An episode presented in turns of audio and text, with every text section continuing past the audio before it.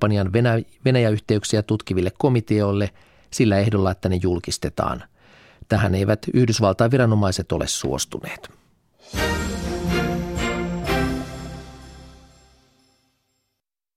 Yle Radio Suomi, ajan tasa.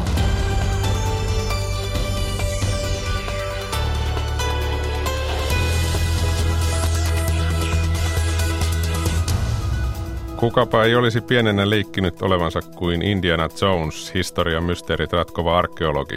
Me puhumme ajantasassa historian tutkimuksesta hieman aikuismaisemmasta näkökulmasta, lähtökohtana viime viikon arkeologinen löytö. Ilmastonmuutos iskee kovimmin jo valmiiksi heikkoihin maihin. Bonnissa asiaa pohtii kansainvälinen ilmastokokous. Haastattelussamme on sinne ensi viikolla lähtevä ulkomaankauppa- ja kehitysministeri Kai Mykkänen. Kuulemme myös kieliasiaa Komin tasavallasta ja vierailemme eläkeläisten päiväkodissa. Lähetyksen lopussa tapaamme vaikean tien läpikäyneen isän. Aivan aluksi kuitenkin ajokortti ottaa digiloikan. Studiossa Anakilainen, hyvää aamupäivää. Lännen media taisi ensimmäisenä uutisoida, että liikenteen turvallisuusvirasto Trafi pyrkii julkaisemaan piakkoin mobiilisovelluksen, joka toimii ajokorttina älypuhelimessa. Meillä on puhelimessa nyt yksikön päällikkö Simo Karppinen Trafista. Simo, hyvää aamupäivää. Hyvää aamupäivää. Mistä tällainen idea siirtää ajokortti lompakosta puhelimeen?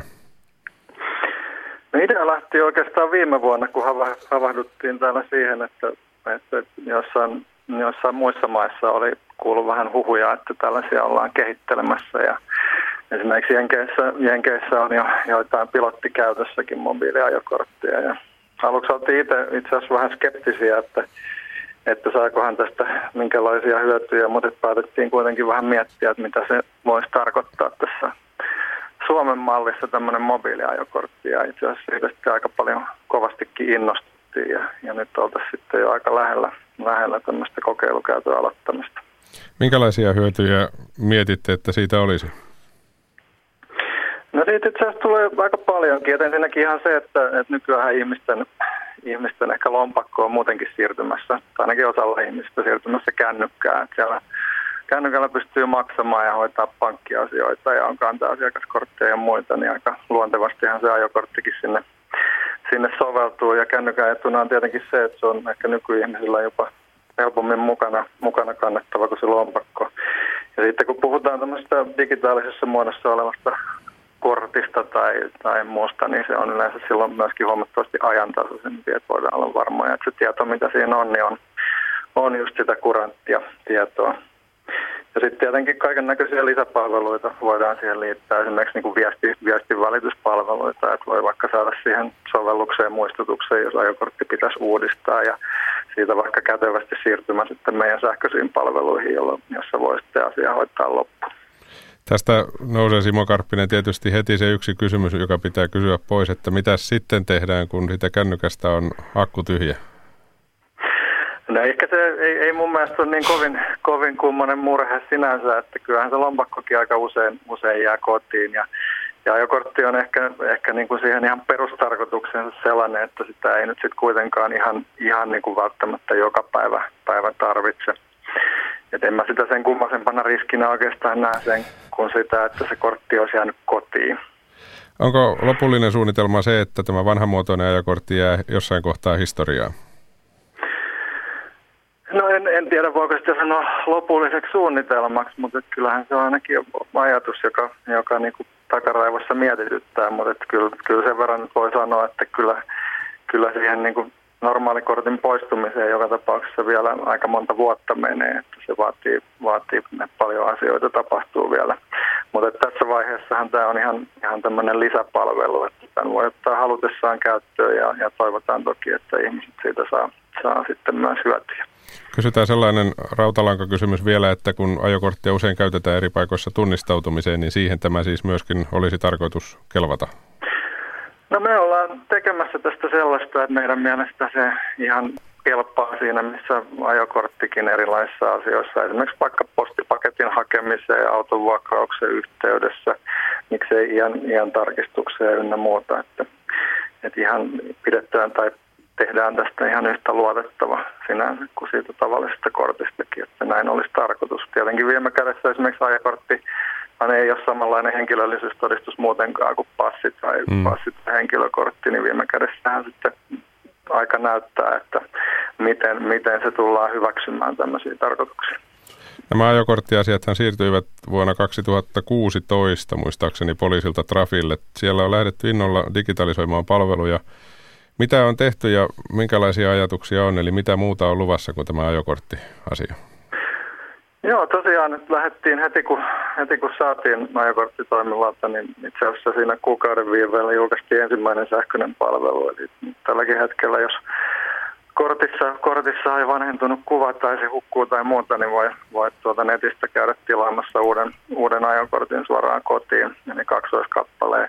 Nyt on myös ajokortin uudistaminen ja ajokortin korottaminen on niin kuin rajatussa määrin joillekin mahdollista, mutta ei vielä kovin laajasti, mutta ensi vuonna laajennetaan niitä palveluita ja, ja pyritään myöskin siihen, että ihan tämä perus, kun hankkii ensimmäistä ajokorttia, siihen tarvitaan tämmöinen ajokorttilupa, niin että myöskin sen pystyisi ensi vuoden aikana hakemaan meidän sähköisistä palveluista. Eli käytännössä pyritään kaikki mahdollinen viemään nettiin sillä lailla, että se olisi vaihtoehtona asiakkaille sen peruspalvelun rinnalla. Ja tämä varmaan koskee palveluja laajemminkin, eli esimerkiksi auton rekisteröintiä ja tällaisia asioita. Kyllä joo, auton, auton rekisteröinnissähän on aika, aika pitkälle menty, menty, että siellähän on esimerkiksi omistajavaihdokset ja tällä hetkellä on mahdollista tehdä, tehdä meidän nettipalvelussa semmoisen varmenteen avulla, että niissäkin ollaan jo itse asiassa aika pitkään. Hyvä, kiitoksia yksikön päällikkö Simo Karppinen Travista näistä tiedoista. Oikein hyvää päivänjatkoa. Siitä samaa, kiitos. Tämä on ajan tasa. Kello on muutama sekunnin kuluttua 10 minuuttia yli 10 ajantasaa kuuntelette. Hyvää aamupäivää. Viime viikollahan uutiset kertoivat, että Keopsin pyramidista Egyptistä on löytynyt salainen kammio.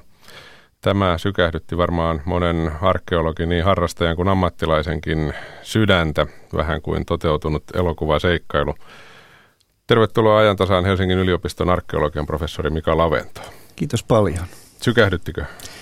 No kyllä omalla tavallaan, koska tuohan on erittäin merkittävä kohde, josta me nyt tietysti tiedämme aika paljon, mutta toisaalta emme tiedä. Siellä voi olla sittenkin jotain sellaista, mikä sitten paljastuu kiinnostavaksi.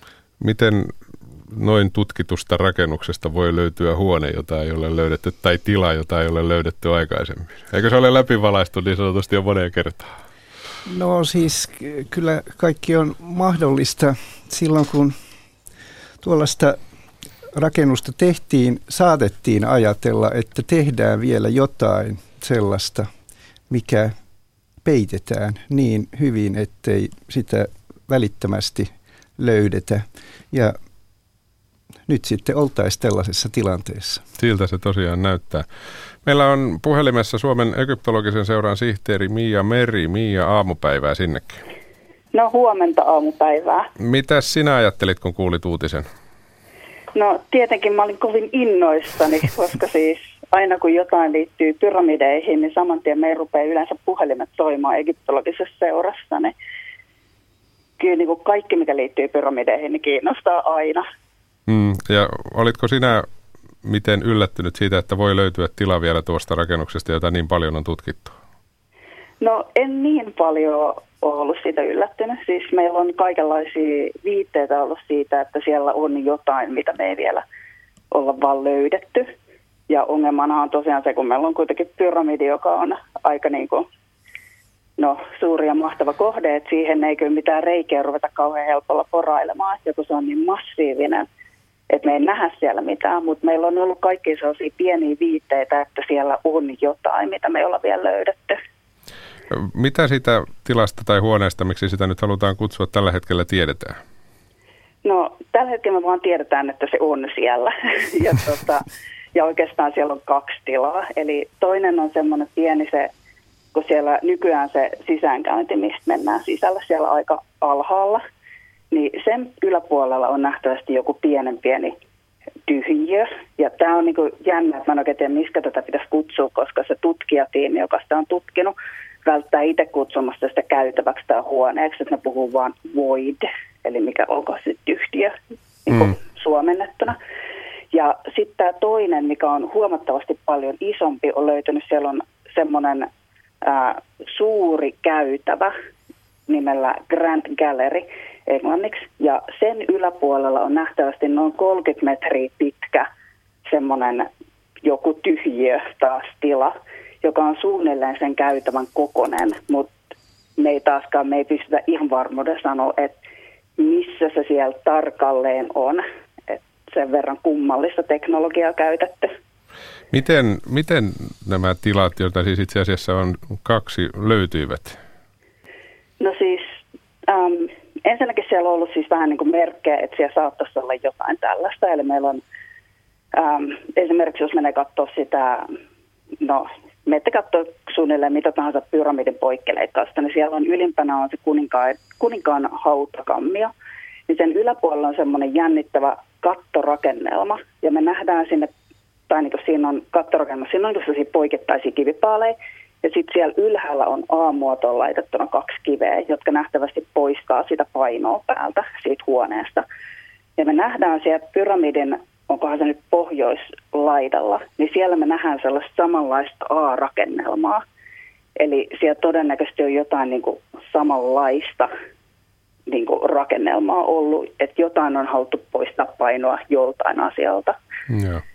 Ja, tota, ähm, ja mitä sä kysyitkään? Mä unohdin eh, jo. Se, siinä se tuli aika hyvin, mutta niin kuin totesit Mia Meri, niin paljon ei reikiä seiniin tehdä, kun näitä tutkitaan, niin miten, miten näitä kammioita voidaan tutkia ja aiotaan tutkia? Miten se tapahtuu? No siis, tällä hetkellä siellä on käytetty ihan uutta teknologiaa ja tämä on semmoinen, että tässä tarvittaisiin melkein hiukkasfyysikko tätä selittämään.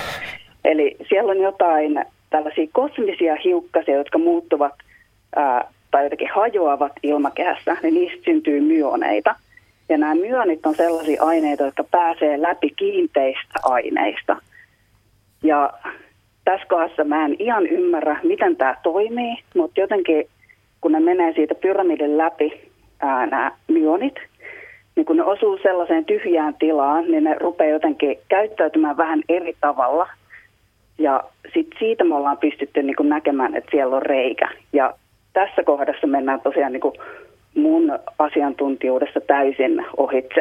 Eli mä en tiedä tästä mitään käytännössä. Kuulostaa kohtuullisen spesifiltä eli sellaiselta erikoisosaamiselta tuo homma. Että... No kyllä. Mielenkiintoista. Kiitoksia tästä Suomen egyptologisen seuran sihteeri Mia Meri. Hyvää päivänjatkoa sinulle. Yes, kiitoksia, moi. Ja jatketaan Helsingin yliopiston arkeologian professorin Mika Lavennon kanssa. Mika, minkälaisia ajatuksia tuosta Mia sanomasta heräsi?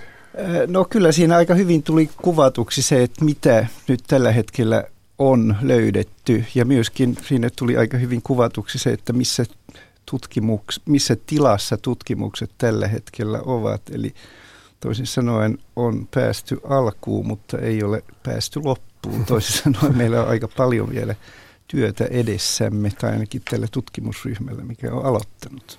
Tämä on varmasti kiistatta kaikkien mielestä, jotka asiasta jotain tietävät arvokas löytö, mutta kuinka harvinainen se on tämän tason löytö?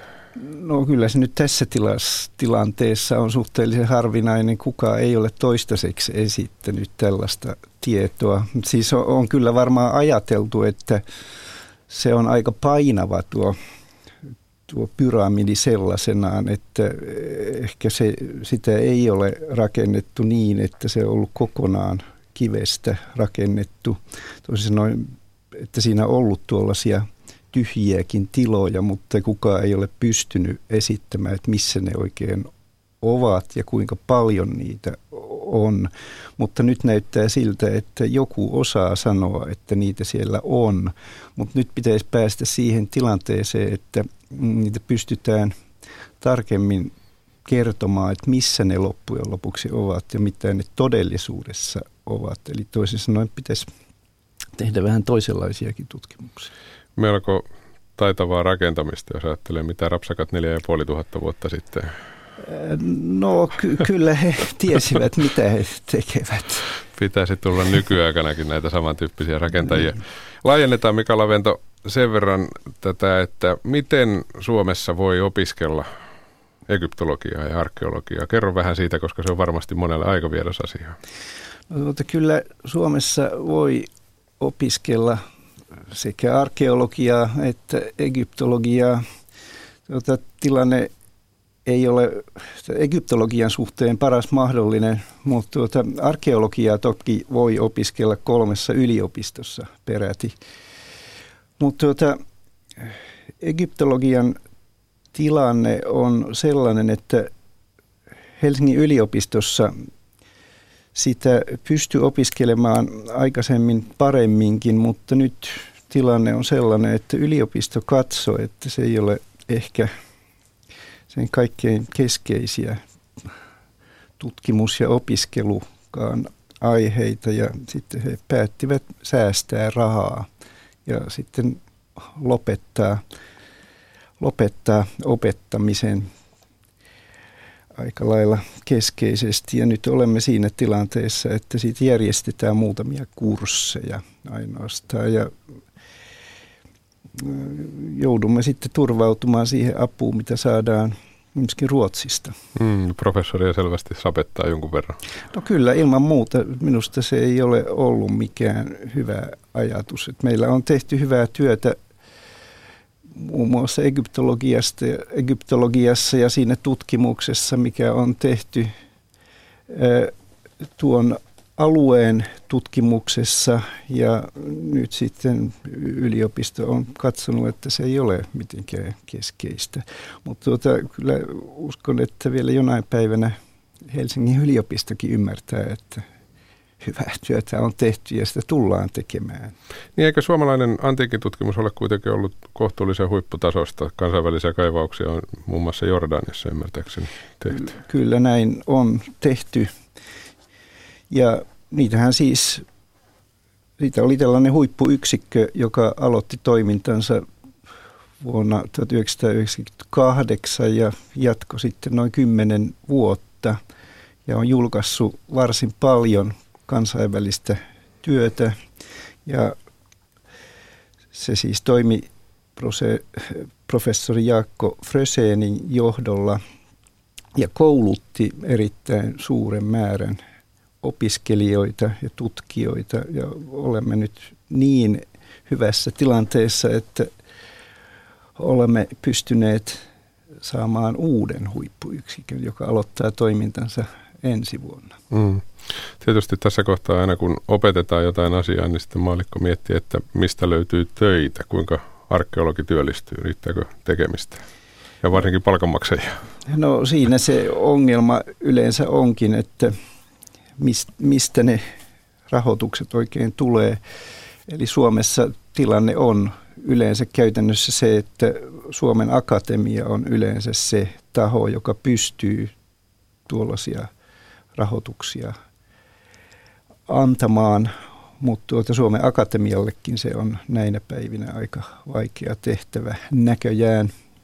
Mutta onneksi se nyt on ainakin jollakin tavalla onnistunut. Mutta tuota, käytännössä tämä toimii niin, että pystytään järjestämään jonkinlaisia projekteja ja niiden projektien avulla saadaan sitten asioita eteenpäin. Mutta ne ovat sitten lyhytaikaisia tehtäviä ja näin ollen niissä mukana olevat ihmiset, he saavat joksikin aikaa työtä ja mitä sitten tapahtuu, niin sitten kukaan ei oikein tiedä sen mm, jälkeen. Pätkä kerrallaan. Niin. No entä sitten harrastuspohjalta, Mika Lavento, miten yleinen harrastusarkeologia Suomessa on? No se onkin hyvin yleinen harrastus, mistä olen oikeastaan hyvin tyytyväinen, koska harrastajat tekevät erittäin hyvää työtä hekin. He löytävät uusia kohteita, he ovat itse myöskin kouluttaneet itseään ja he tulevat opiskelemaan myös yliopiston kursseille.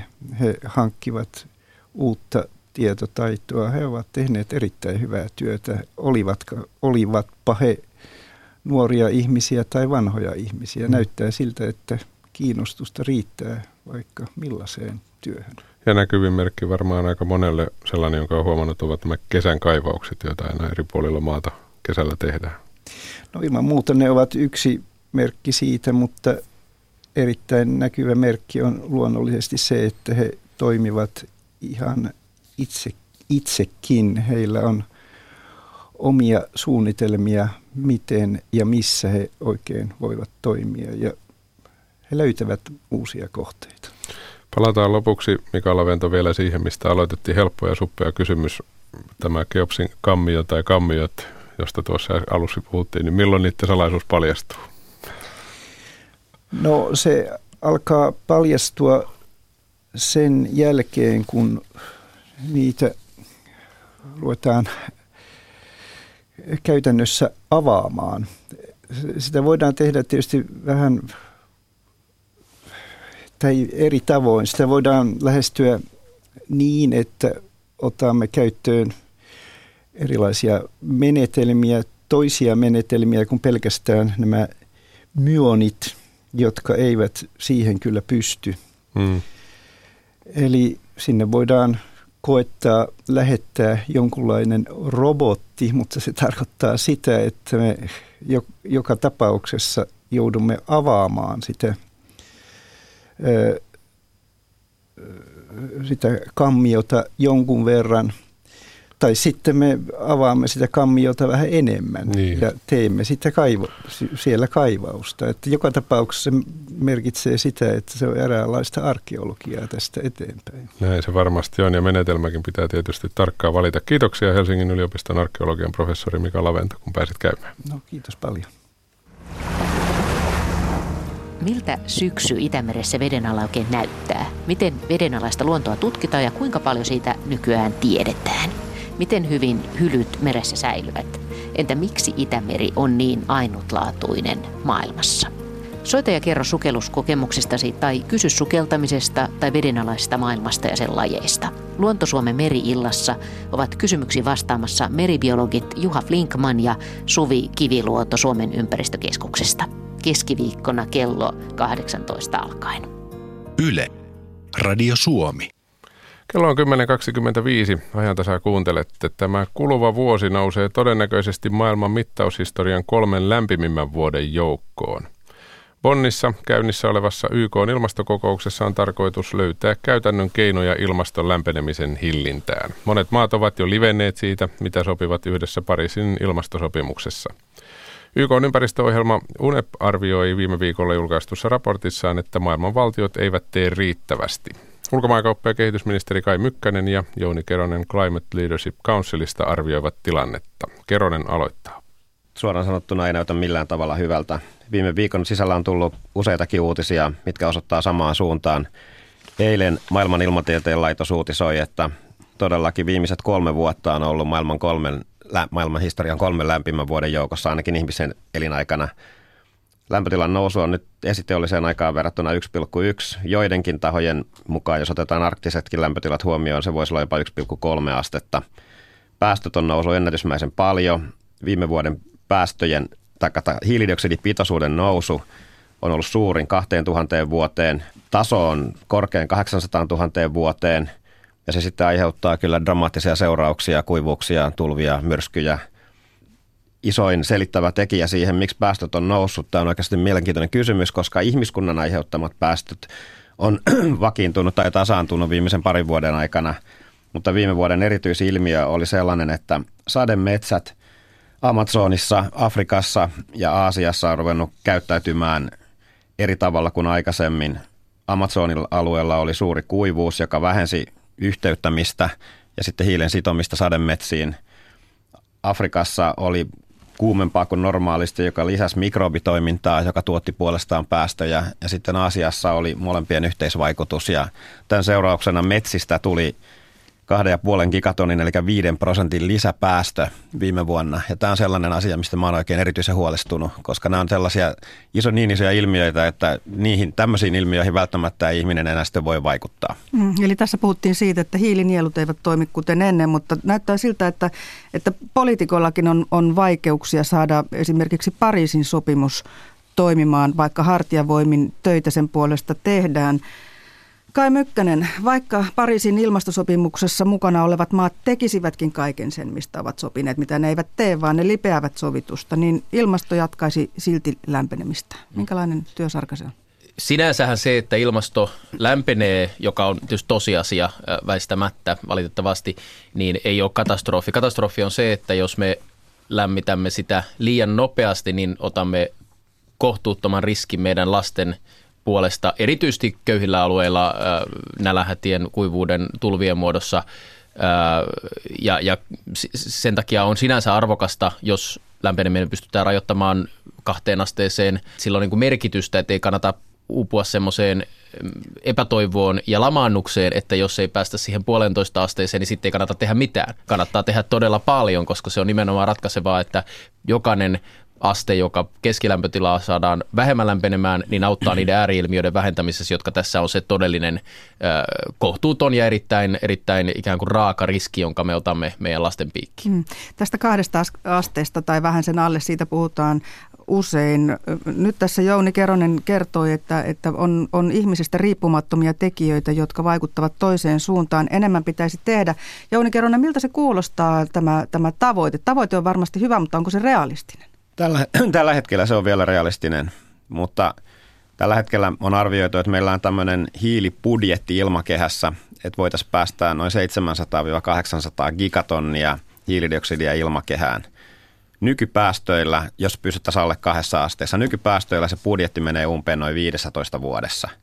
Jouni Mykkänen, Bonnissa on YK ilmastokokous parhaillaan koolla, ministeritason kokous on ensi viikolla, sinne lähtee Suomesta Kimmo Tiilikainen, mutta mitä siellä on saavutettavissa? Kyllä tällä prosessilla on iso merkitys ja sanoisin, että vähän raadollisestikin, että ehkä konkreettisimmilla ensi viikon Bonnin kokous voi vaikuttaa siihen, että Saksa uskaltaa ja ottaa itseään niskasta kiinni ja kieltää hiilivoiman ensi vuosikymmenen aikana. Siitä on tullut yllättävän polttava kysymys ilmastotoimien tämmöisessä johtavassa valtiossa Saksassa nyt näissä hallitusneuvotteluissa, että nimenomaan, että voidaanko ruskohiilestä ja kivihiilestä luopua. Ja se on kyllä ehkä osoitus myös siitä, että miten lyhyen tähtäimen osaoptimointi välillä tuntuu lähes ottavan vallan, että hyvin pieni suhteellinen osuus saksalaisista toimii ruskohiilen kaivamiseen ja sen toimialan puitteissa, mutta yhtäkkiä siitä toimialasta tuleekin estävä tekijä sille, että kuitenkin Euroopan suurin hiilivoiman käyttäjä lopettaisi tämän toiminnan. Onneksi maailma sitten muuttuu, vaikka asiat näyttää aluksi hyvin harmailta ja hankalilta. että esimerkiksi Suomen oloissa niin kaksi vuotta sitten isot energiayhtiöt vastusti äänekkäästi hiilivoiman kieltämistä ja piti sitä äärimmäisen vaikeana tehtävänä. Nyt samat yhtiöt esittelee minullekin suunnitelmia, että kuinka he tekevät sen vuoteen 2030 mennessä. Eli kyllä insinööri ratkaisee, kun annetaan vaan selvät linjat, miten toimitaan. No pakko teiltä kysyä kuitenkin tästä, kun Saksa otettiin esiin, niin tästä Fortumin Uniper-kaupasta. Fortum osti sieltä tehtaan, joka on erityisen hiiltä käyttävä? Sehän riippuu ihan siitä, mitä Fortum tällä mahdollisella osakkuudellaan Uniperissä tekee. Mitä sen että, pitäisi tehdä? No kyllä, minusta tietysti Fortum strategiansa mukaisesti on yhtiö, joka ajaa hiilivoiman alas. Mitenkäs sitten Yhdysvalloissa? Yhdysvallat on, on sanoutunut irti. Pariisin ilmastosopimuksesta? No varmaan se näkyy jo valitettavasti, että nämä Obaman aikana annetut tiukemmat päästörajat nimenomaan USAn hiilivoimaloille on peruutettu ja se tulee jatkamaan jonkun verran elinikää monilla USA-hiilivoimaloilla. Onneksi kuitenkin tässäkin sanoisin, että lumivyöry on jo niin pitkällä uusiutuvan energian suuntaan myös Yhdysvaltojen useimmissa osavaltioissa, että sitä lumivyöryä ei Trumpin hallinto pysäytä, vaan viime vuonna esimerkiksi niin 70 prosenttia Yhdysvalloissa tehdyistä energiainvestoinneista kohdistui uusiutuvaan energiaan, eikä ole syytä nähdä, että tämä trendi sinänsä kunnolla olisi muuttumassa. Tietysti Bonnin kokouksesta paras tulos olisi se, jos pystyisimme aidosti sopimaan globaalista hiilen hinnasta. Mm. Että myöskin sitten hitaammat maat, heidän yrityksensä käytännössä investoisivat itsensä pois hiilestä. Siinähän tässä on kysymys. Jauni Keronen, Climate Leadership Council. Onko tähän Joo, kommentti? Eli ensinnäkin USAsta tällä hetkellä niin tämä on aiheuttanut myöskin valtavan vastareaktion, että siellä on useat kaupungit ja yritykset todella isosti mukana. Ja sitten tästä keinoista, niin tämä mitä ministeri mainitsi, hiilidioksidin hinta on ilman muuta sellainen niin sanottu no regret deal, että semmoinen pitäisi saada laajemmin käyttöön. Sitten kaksi muutakin isoa keinoa, mistä ehkä vielä ei ole niin paljon puhuttu. Toinen on sellainen tämmöinen laaja metsitys, uudelleen metsitys. Että me ollaan menetetty 90-luvulta 129 miljoonaa hehtaaria metsää globaalisti Etelä-Afrikan kokoinen pinta-ala, mutta ollaan arvioitu, että jos se uudelleen istutettaisiin takaisin vastaavan määrä kymmenessä vuodessa, ja 10 prosenttia maailman vauraimmasta porukasta sen maksaisi, niin kustannus olisi ehkä 5 dollaria kuukausi. Mitä tämä kaikki tarkoittaa sitten ihan konkreettisesti pienten ihmisten kannalta? Se osuu näihin haavoittuviin mm. maihin, jotka ovat alikehittyneitä, siellä on, on, on köyhiä ihmisiä. Miten ilmastonmuuton muutos näkyy heidän arjessa? Ollaan tietysti tekemissä todennäköisyyslaskennan kanssa, että ikään kuin tämän päivän katastrofeja ei kannata, olisi älyllisesti epärehellistä väittää sataprosenttisesti, että tuo johtuu nyt ilmastonmuutoksesta. Tuo ei. Mutta kyllä on aika todennäköistä, että esimerkiksi se, että meillä on 800 000 ihmistä nälähädässä Somaliassa, niin luku olisi pienempi, jos meillä ei olisi tapahtunut jo niitä ääriilmiöiden lisäyksiä ilmakehässä. Ja kyllähän se sitten vaikuttaa tänne myös, että jos meillä nyt toissa vuonna pari miljoonaa ihmistä pyrki Eurooppaan ja siitä Eurooppa meni poliittisesti sekaisin, niin helposti voidaan nähdä 10 kertaisia määriä ilmastopakolaisuuden kautta. Et nämä on niitä riskien kokoluokkia, jotka kyllä ihmiskunta selviää, mutta sitten tulee aivan kohtuutonta verrattuna siihen, että olisi paljon helpompi tehdä nämä talkoot kunnolla, että päästään hiilen käytöstä ero. Kehitysrahoituksella myös voidaan aika paljon vaikuttaa. Me ollaan juuri tehty 100 miljoonaa euron sijoitus Maailmanpankin kanssa yhteiseen kahdenväliseen ilmastorahastoon, puolen miljardin ilmastohankeputki siihen. Toivottavasti kehitysrahoituksessa omalta osaltani saamme entistä enemmän suunnattua ilmastorahoitukseen varoja, kuten nyt olemme tämän sijoitusmuotoisen avun kautta pystyneet tekemäänkin. Näin sanoi ulkomaankauppa- ja kehitysministeri Kai Mykkänen. Seija Vaiherkummun toinen haastateltava oli Jouni Keronen Climate Leadership Councilista. Ja Suomesta siis tuohon Bonnin kokoukseen osallistuu asunto-, energia- ja ympäristöministeri Kimmo Tiilikainen.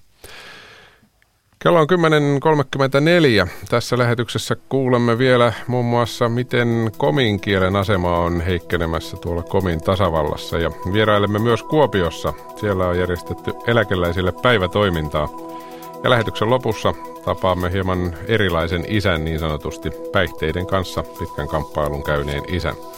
Mutta nyt kuitenkin seuraavaksi Yle.fi-tarjontaa avaa Mikael Mikkonen. Yle.fi-sivustolla kerrotaan muun muassa, että Posti näkee kasvun mahdollisuutensa verkkokaupassa ja avaa siksi tuhat uutta pakettiautomaattia. Posti myös kirjeiden digitaalista seurantaa kehitetään postissa. Posti julkisti tänään uuden strategiansa. Se perustuu paljon siihen, että verkkokaupan kasvuksi arvioidaan kymmenisen prosenttia vuodessa. Aiemmin Posti on ilmoittanut, että sen strategian ytimessä on neljä tavoitetta. Niitä ovat menestyminen verkkokaupassa, kirjeiden merkityksen säilyttäminen, palvelukulttuurin uudistaminen sekä digitisaation hyödyntäminen palvelujen parantajana. Etusivulla kerrotaan myös, että Suomessa palaa sauna lähes päivittäin. Se ei ole varsinaisesti hyvä uutinen varmaan. No ei, ei, ei kieltämättä. Suomessa syttyy tulipallo saunassa noin 400 kertaa vuodessa. Käytännössä siis joka päivä palaa sauna jossain päin maata. Määrä on pysynyt samansuuruisena jo vuosia. Noin kaksi kolmasosaa saunapaloista syttyy sähkösaunoissa. Varsinais-Suomen pelastuslaitoksella palontutkijana työskentelevä palopäällikkö Pasi Paloluoma uskoo tietämänsä tähän syyn. Hänen mukaansa sähkökiukaat ovat vikaherkempiä kuin puukiukaat. Hmm. Se kertoo myös saunojen määrästä, että niitä riittää poltettavaksi yksi per päivä. Lisäksi kerrotaan, kuinka valtaosa miehistä on tyytymättömiä painoonsa. Lisäksi miehet ilkeilevät toisilleen lihomisesta – Taloustutkimuksen Ylen vaakakapinalle vuosi sitten tekemän kysely, kyselyn mukaan lähes 72 prosenttia miehistä toivoisi olevansa laihempi. Lisää ahdistusta aiheuttavat toisten miesten ilkeät kommentit ulkonäöstä tai painosta. Ja terveyden kannalta katsottuna monella suomalaisella miehellä onkin syytä huoleen, sillä miehistä kaksi kolmasosa on ylipainoisia ja nykyiset elämäntavat tekevät painon hallinnasta monelle yhä vaikeampaa on stressiä, liiallista työntekoa ja unen puutetta, ja nämä altistavat sitten lihomiselle. Sellaista vakavaa asiaa sekin. Kiitoksia tästä, Mikael. Tämä on ajan tasa. Onneksi nyt on studiossa kolme ihannepainoista ja muutenkin poikkeuksellisen kaunista miestä. Matti Ylönen, tervetuloa. Siinä on ihan syynsä, että olemme, olemme päätyneet radioon töihin. Joo, se, se on niin kuin jotenkin sanot, tässä tuli mieleen itsellekin. Aikanaan sanottiin työhönotossa, että kasvonen soveltuvat paremmin radioon. Joo, ja ääni sanomalehteen me sanottiin jossain muualla, mutta ei mennä siihen nyt. Suomen ei radiota, sinulle. Niin, mitä Suom- Suomen radiota? Suomen radiota vajaan puolen tunnin kuluttua ja vaihteeksi kuuluu hyviä uutisia Lapista, kun puhutaan tiestöstä. Ei ole ainoastaan sitä routaa ja rospuuttoa. Ja, ja, ja on myös Kuoppia.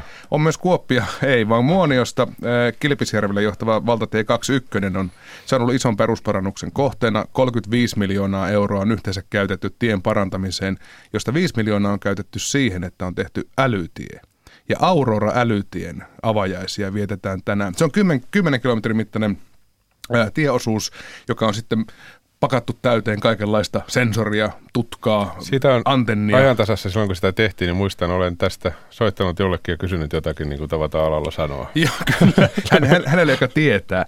No tänään se tie sitten virallisesti avataan ja sopivasti näin talven kynnyksellä, koska ilmeisesti juuri tämä arktinen sijainti on, on yksi tärkeä osa tämän Aurora-älytien tuloksia. Lisäksi tänään paikallinen osuuskauppa täällä pääkaupunkiseudulla, eli Hok Elanto ilmoitti, että lisää tällaisia suuria marketteja avataan 24-7 palvelu, eli ympäri vuorokauden auki oleviksi. Me kysytään suomalaisilta, että milloin markettien pitäisi olla auki ja kuinka moni oikeasti on hyödyntänyt näitä vaikkapa läpi yön auki olevia paikkoja. Mm. Ja sitten tiedän, säästin tämän kirsikan tänne pohjalle. Aki, me puhutaan jouluaskartelusta. Tonttu ovi on tämän joulun hitti. Se on kuulemma, näin se menee. Ja mikä se on, jos joku ei tiedä, niin sen kuulee siis Suomen radiossa kello 11.03 alkaen Matti Ylönen, Maria Jyrkäs. Nyt ei puhuta kuitenkaan vielä tonttuovesta, vaan puhutaan kieliasioista. Venäjän kansallisten kielten opetus on jälleen muuttumassa. Kesällä alkoi valtiollinen kampanja venäjän kielen puolesta. Komin tasavallassa ministeriö on antanut määräyksen komin kielen muuttamisesta vapaaehtoiseksi vuoden alusta. Lain mukaan komin opetus on kaikille pakollista. Käytännössä muutos voisi tarkoittaa jopa opetuksen loppumista, sanoo eri puolilla Venäjää työskennellyt suomen kielen lehtori Esa-Jussi Salminen. Nyt hän vastaa puhelimeen Udmurtian Isevskistä. Tämä on nyt Isevskissä suomen kielen lehtorina. Opetusministeriö Suomesta maksaa palkan ja Udmurtian yliopisto myös osan. Olet, olet opettanut, työskennellyt monissa näissä kansallisissa tasavalloissa. Joskarolassa olin, olin kaksi ja puoli vuotta ja sitten sen jäl- myöhemmin vielä yhden vuoden. Joo. Ja vuodesta 2003 alkaen olen tehnyt näitä kieliassistentin tai lehtorin töitä. No nyt on kuulunut sitten jotain uutisia tästä komin kielen opetuksesta, mitä ja mitä reittejä? Joo, tästä on somen kautta tietysti nykyaikana kulkee tämmöiset uutiset, koska tästä ei mainittu mitään missään tiedotusvälineissä, koska kysehän on siitä, että kesällä alkoi tämmöinen valtiollinen kampanja Venäjällä, jossa oli tämmöiset pääpointit, että ei saa opettaa pakolla mitään muuta kieltä kuin venäjää. Toinen idea tähän liittyen, että muiden kielten opiskelu ei saa haitata Venäjän opiskelua. Ja sitten vielä kolmantena se, että todellakin tarkastetaan jokaisessa koulussa, että opetus on vapaaehtoista vähemmistökielten. Ja tämmöisiä tarkastuksia on, on sitten ollut tiettävästi jokaisessa kansallisessa tasavallassa. Joo, millaisia ne tarkastukset on esimerkiksi siellä Udmurtiassa? Olen kuullut, että jotain oppikirjoja on jopa kätketty tarkastuksen ajaksi. Ilmeisesti ne ei ole ollut jonkun standardin mukaisia tai jotain muuta tämmöistä ongelmaa on ollut myös. Ja sitten yksittäistapauksia, että tietysti tämmöinen ilmapiiri rohkaisee sitten, sitten yksittäisiä ihmisiä niin valittamaan asiasta, jos ne päätyy jonnekin urmurtilaiseen kylään, jossa vielä koulu saa lain mukaan päättää siitä, että opetetaanko siellä urmurttia oppiaineena.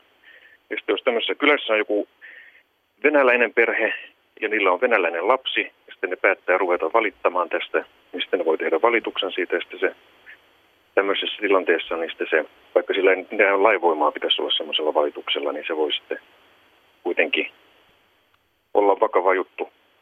Tämmöisistä yksittäistapauksista olen kuullut jo.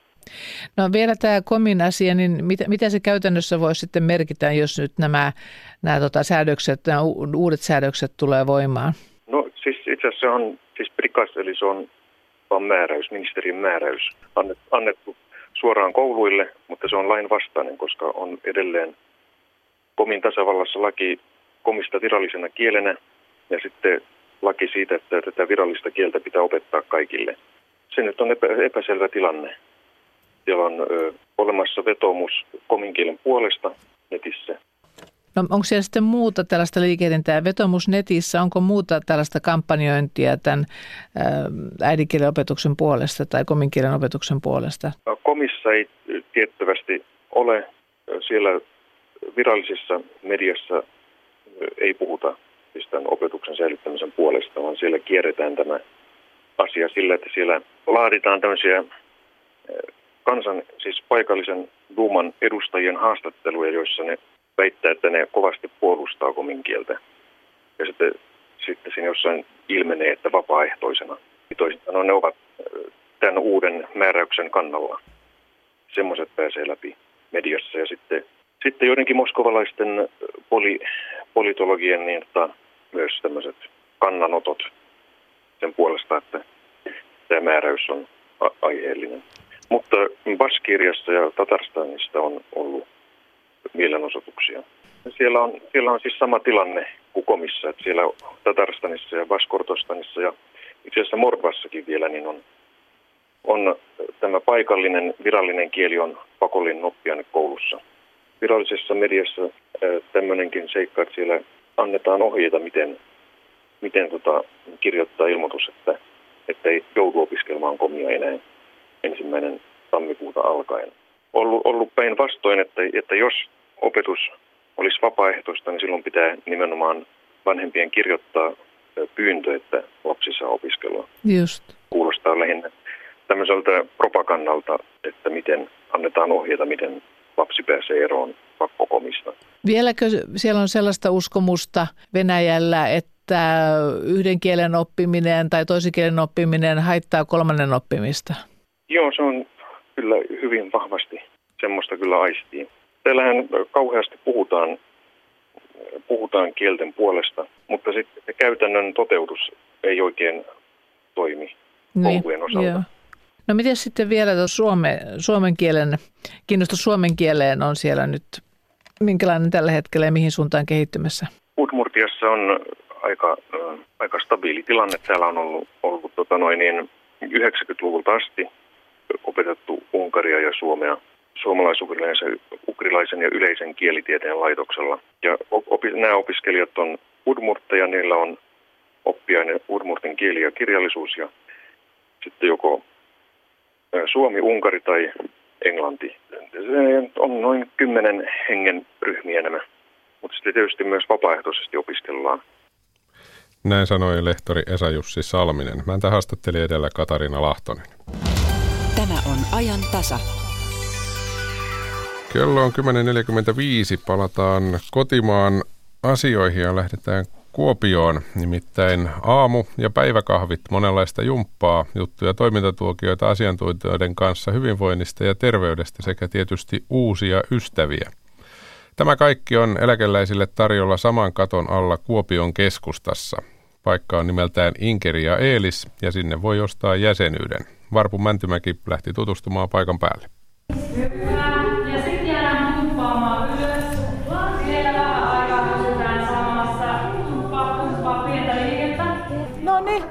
Jumppatuokio on takana. Ja hiki, hiki on takana. Sinä olet lähtenyt tähän toimintaan heti mukaan. No läksin, olin kai ensimmäinen ilmoittautu. Joo, sinun nimi on? Aili Hirvonen. Onko ystävä mukana vai löysitkö täältä jo heti Ei, ystävää? siellä on Pirkko löytynyt ystävä. Ollaan kun tarrat täällä joka päivä. Ei malta olla pois. Täällä on huippuvetäjät, ihana viihtyisä tilaa. Mullakin on varmaan jo, olisiko tää, tänään tulee seitsemäs jumppa tällä viikolla. On vasta keskiviikko menossa. Koskaan ei tule kotona tehtyä ja Aika mahtavalta kuulostaa. Sun nimi oli kokonaan? Mm, Pirkko Karsson. Joo, ja tuota, nyt olette sitten löytäneet niinku toisenne täällä Joo, myös. Joo, minulla on hyvä kaveri tässä Aili. Kaulaillaan jo siinä, ihana. Ja tuota, monilla meillä on pitkä työura takana, rankkakin, 40 vuotta niin kuin mullakin niin tuota, kyllä kannattaa panostaa niitä eläkerahoja omaan kunnon hoitoon ja tämmöiseen positiiviseen virkistäytymiseen.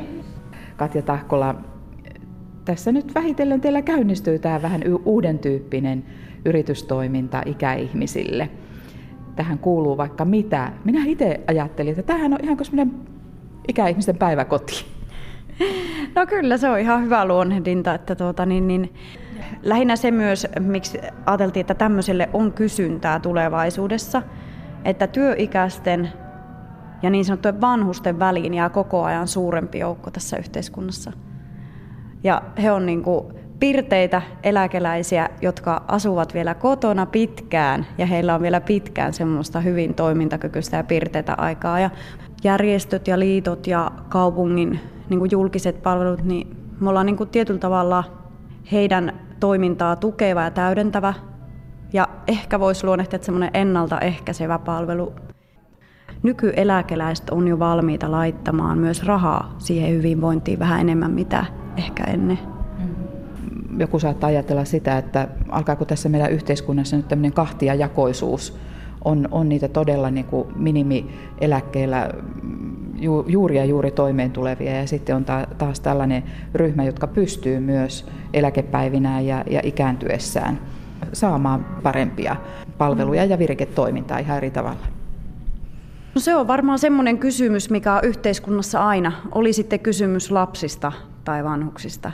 Mutta esimerkiksi kyllä mekin on tota, kaupunkiin päin tarkoitus olla yhteydessä esimerkiksi nämä omaishoitajat on ollut kiinnostuneita tästä, että jos sitä palveluseteliä voisi käyttää tähän, niin ei tarvitsisi laittaa niin paljon sitä omaa rahaa, että voisi täydentää sillä palvelusetelillä. Ja laske alas, lepää, ravistele käsiä. Hyvä, hetkeksi. Näin Kuopiossa, Inkerissä ja Eeliksessä toiminnanjohtaja Katja Tahkola siinä viimeksi äänessä. Mukana jumppahetkessä olivat myös Aili Hirvonen ja Pirkko Karlsson. Ja uskokaa pois vaan, kyllä se hetki lähestyy, nimittäin se hetki, kun länsimetro lähtee liikkeelle sillä tavalla ihan virallisestikin ottaa vielä matkustajiakin kyytiin. Länsimetron avaus on kuulemma taas askeleen lähempänä. Helsingin kaupungin HKL kertoo tiedotteessaan, että kolmas onnistunut metron koeajopäivä on nyt takana ja näin ollen molemmat HKLn asettamat liikenteen aloittamisen laatukriteerit on saavutettu. Helsingin seudun liikenteen eli HSLn toimitusjohtaja Suvi Rihtniemi sanoo tiedotteessaan, että päätös metron matkustajaliikenteen aloittamisesta voidaan tehdä pian. Pian on siis se termi, jota tällä hetkellä käytetään ja sehän on aika paljon parempi termi kuin monet tässä aikaisemmin. Mutta nyt mennään hyvin toisenlaiseen vakavaan tarinaan. Kuulemme nimittäin päihdeisän tarinan. Rohkaisevan kokemuksen – Teemu oli 22-vuotias, kun hänestä tuli ensimmäisen kerran isä. Elämä oli alkanut luisua raiteeltaan jo vuosia ennen. Lapsen syntyessä Teemu istui toista kertaa vankilassa. Sittemmin Teemu on tullut isäksi kuusi kertaa. Päihteitä rikokset ovat olleet elämässä mukana, mutta isähän on aina halunnut olla lapsilleen ja nyt siihen on entistä paremmat edellytykset.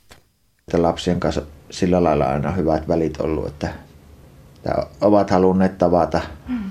paitsi nyt sitten kun jos on retkahtanut, niin sitten niille on tullut pari lapselle silleen pettymys, ne ilmoittivat, että ei halua olla missään tekemisissä, koska rupesin uudestaan käyttää päihteitä, kun olin, olin tuota, niin, pitemmän jakso raittiina. Surulliseksi se tekee silleen, niin kuin, jos isänpäivänäkin tälle, että kun ei sitten tuu niitä viestejä. Niin kauanko sä oot ollut nyt raittina? Kolme vuotta ja kolme kuukautta. Onko sulla suhde lapsiin nyt raittiina muuttunut? On muuttunut silleen, että nyt on kaikkien lasten kanssa välit kunnossa saanut paikattua niitä kahdenkin kanssa, jotka sanoo, että ei halua olla missään tekemisissä silloin kun retkahin ja siitä on hirveän tyytyväinen, onnellinen siitä, että tilanne on nyt tämä. Mutta sulla kuitenkin koko ajan näiden vuosien aikana, vaikka päihteitä on ollut kuviossa, niin on ollut halu tavata lapsia. Kyllä on ollut halu tavata ja sitten se niin on monta kertaa se on harmittanut silleen, että kun saattanut olla niin huonossa kunnossa, että sitten lasten äiti näkee sen heti kyllä sanoo, että ei taida nyt olla kunto siinä sillä kohdalla, että voisit tavata. Että. Oletko lastasi kanssa käynyt näitä pettymyksiä ja tämmöisiä asioita läpi? Kyllä, kyllä on ihan niin kuin näiden aikuisten lasten kanssa sitten tyttäreni kanssa – sitä nyt aika paljon syyllistänytkin silleen minua siitä, no ihan oikeassa, mutta se oli silloin oli ne, niitä ei saa tekemättä, koska nyt eletään tätä päivää. Että. Niin se oli vuosi 2014, kun tapahtui yksi käänne sinun elämässä. Menit mukaan tämmöiseen erityisesti isätoimintaan, Joo. jossa tuetaan päihteiden käyttäjä isiä. Minkälainen tuo tilanne silloin oli elämäntilanne? No silloin oltiin ensikodissa. Oltiin tämä nuorimmaisen lapsen kanssa ja niin kuin vaimo ja minä.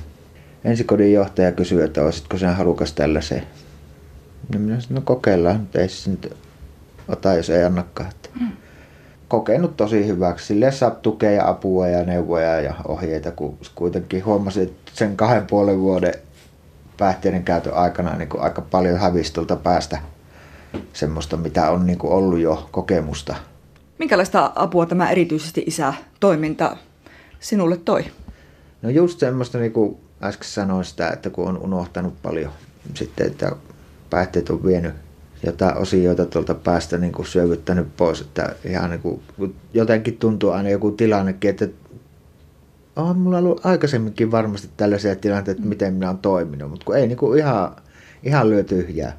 Ja sitten ihan tuommoisen parisuhteeseen ja kaikkeen niin kuin sitä apua saanut. Minkälaista tuo sinun arki on nyt? No se on hyvin kaavamaista. Kuntouttavassa työtoiminnassa nyt kolme kuukautta on ollut ja jatkettiin sitä sopimusta. Tykännyt olla sinne neljänä päivänä, niin kuin tein neljä tuntia. Joo, no silleen, että yksi lapsi asuu kotona, asuu ja tuota, niin, kolme muuta käyvät sille säännöllisesti. Mm. Joka viikko näen tuolla naapuripaikkakunnalla asuvia kahta lasta, niin, niin joka viikko tapaan heitä. Minkälainen isä sinä olet nyt? Kai minä nyt on riittävän hyvä isä. Ainakin noista lapsilta saa semmoista niin kuin positiivista palautetta niin kuin sitä omasta hyvyydestä. Mm. että, tuota, niin, että olet paras iskä, mitä voi olla. Mm. Niin kyllä se niin kuin palkitsee mikä on niin hyvä, kun on lapsen suusta kuultuna tuommoisia kehuja, kun ne on ihan oikeita rehellisiä kehuja. Mitä te teette lasten kanssa? Minkä, minkälaisia juttuja sä tykkäät tehdä? No kaikkea tuommoista luonnossa liikkumista on ja ihan rehutaan ja leikitään ja uimassa käydä ja semmoisia mukavia juttuja. Miten se koet sinun nyt tämän viimeisimmän raitistumisen aikana? Onko tämä isyys jotenkin tukenut sitä sinun raittiutta? On, on. Et se, sehän niinku sille on, että mä niinku lasteni takia on niinku raitis. Niinku, minun vaikea sanoa, että minun pitää ensin ihan itteni takia se raittius. Mutta niin tälleen minä olen sen sanonut, minun on vaikea sanoa, että minä niin haluaisin olla semmoinen itsekäs. Mm. Mutta siinä kohti pitää olla semmoinen itsekäs, että se sitten mahdollistaa tosiaan sen vanhemmuuden, kun on raitis. Mille sun tulevaisuus näyttää?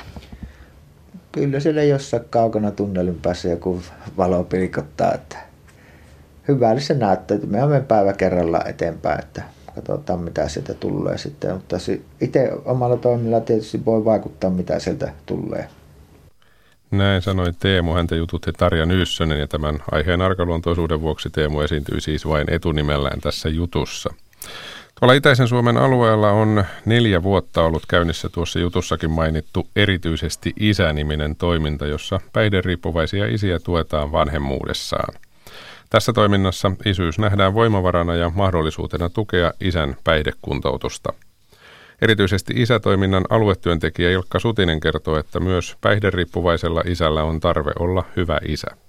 Ja kyllähän monella isällä ensimmäinen eh, tarve on se, että miten hän on mitä hän on niin kuin isänä, että mitä, mitä hän haluaa isänä. Ja, ja, mutta se nousee monta kertaa siinä, että kun hän ei voi toteuttaa tai hän, hän, ei, hän on ikään kuin kädetön siinä, että millä tavalla hän nyt saisi toteuttaa sitä isyyttään. Ja siihen ruvetaan etsimään sitten niitä keinoja. Meillä on työskentelymallina on nämä ryhmät, niistä on hyviä kokemuksia, niitä on vankilaryhmiä, sitten on, on tuota, päihde, kentällä, eli, eli sitten päihdehuollon puolella on ryhmiä ja sitten paljon tehdään myös henkilökohtaisena työnä. Erityisesti isätoiminnan aluetyöntekijä Ilkka Sutinen, minkälaisia kommentteja isiltä tulee sitten, kun jonkunlainen kanava vaikka pitkän tauon jälkeen lapseen avautuukin? Niin... Kyllähän ne on hyvin koskettaviakin sitten se, että, että saa vaikka Vilma-tunnukset, niin se, että on, on niin iso asia isälle ja hän on arvokas. Eli, eli se arvon tunno, tunto on sieltä tulee, että, että, että hän voi vaikuttaa. Tämä on lapsi ja minun välinen suhde on merkittävä. Ja semmoinen tota, isän toteama, mikä oli, että, että nyt hänellä on kanava auki lapsen ja hänen välillä ja sitä ei saa, sitä ei saa rikkoa, niin se, se, on niin kuin, se oli ehkä semmoinen selkein, vaikka hän ei enää vielä pystynyt tapaamaan lasta, mutta se hyvin merkityksellinen ihmissuhde ja se oli, oli tuota, isälle auki, niin se oli iso asia. Ja se, mikä tämä isätyöskentely ja isyyden kautta työskentely on tuonut, niin se on tuonut sitten myös viranomaisverkostossa ja ammattilaisille uuden tavan lähestyä päihdenäkökulmia ja päihdekuntoutumista. Tietyllä tavalla ei enää jää pyörimään ongelmakeskeisesti päihteisiin, vaan, vaan lähdetään tämmöisen vahvan voimavaran. Ja kun sille annetaan se lupa, että se vahva voimavara voidaan käyttää, niin se tuntuu olevan semmoinen uusi lähestymiskulma myös muille ammattilaisille.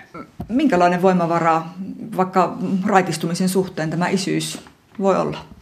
No kyllä se näyttäytyy, se näyttäytyy todella isona voimavarana, voimavarana ja jos itsekin ajattelee, että pitkään kun on tässä päihdekentällä työtä tehnyt, niin, niin, niin on jäänyt huomioimatta tämmöinen voimavara. Ja on aina muistettava, että riippuvuus on tunne, tunnepohjainen, hyvin pitkä tunnepohjainen kaikkinensa, niin, niin tuo, nyt tämmöisellä voimakkaalla tunneasialla kuin isyys, niin sillä, sillä tuntuu olevan todella iso merkitys. Näin sanoi Ilkka Sutinen, häntä jututti edellä Tarja Nyyssönen. Viimeisen neljän vuoden aikana toista sataa päihdeongelmaista isää Itä-Suomessa on saanut tukea vanhemmuuteensa tässä erityisesti isätoiminnassa. Niin kuin tiedetään, Yhdysvaltain puolustusministeri James Mattis vierailee Suomessa puolustusministeri Jussi Niinistö. Tätä vierailua isännöi. Tänään kyseessä ministerien kahdenvälinen tapaaminen ja ministerit kommentoivat tilaisuutta julkisuuteen aikaisemmin kuin alun perin ilmoitettiin, eli kello 13.15 alkaa tilaisuus. Ja se on seurattavissa Yle nettisivuilla ja myöskin Yle Areenassa tietysti suorana lähetyksenä. Siis 13.15 on tarkoitus, että ministerit ovat toimittajien haastateltavana ja se siis tuolla Yle verkossa myöskin nähtävissä. Kello tulee kohta 11. Uutiset ja Suomen radio tietysti vuorossa. Iltapäivän ajantasassa puhutaan työstä ja nimenomaan suomalaisesta työstä. Miten menee suomalaisella työllä? Sen kertoo suomalaisen työn indikaattori, joka on jälleen tänään julkistettu. Sehän julkistetaan nykyään kerran vuodessa. Mitä sieltä on tulossa? Minkälaisia asioita suomalaiseen työhön tulevaisuudessa, miltä sen tulevaisuus näyttää. Siitä siis iltapäivällä lisää. Mutta nyt kello tulee 11. Radio Suomessa jatketaan uutisilla.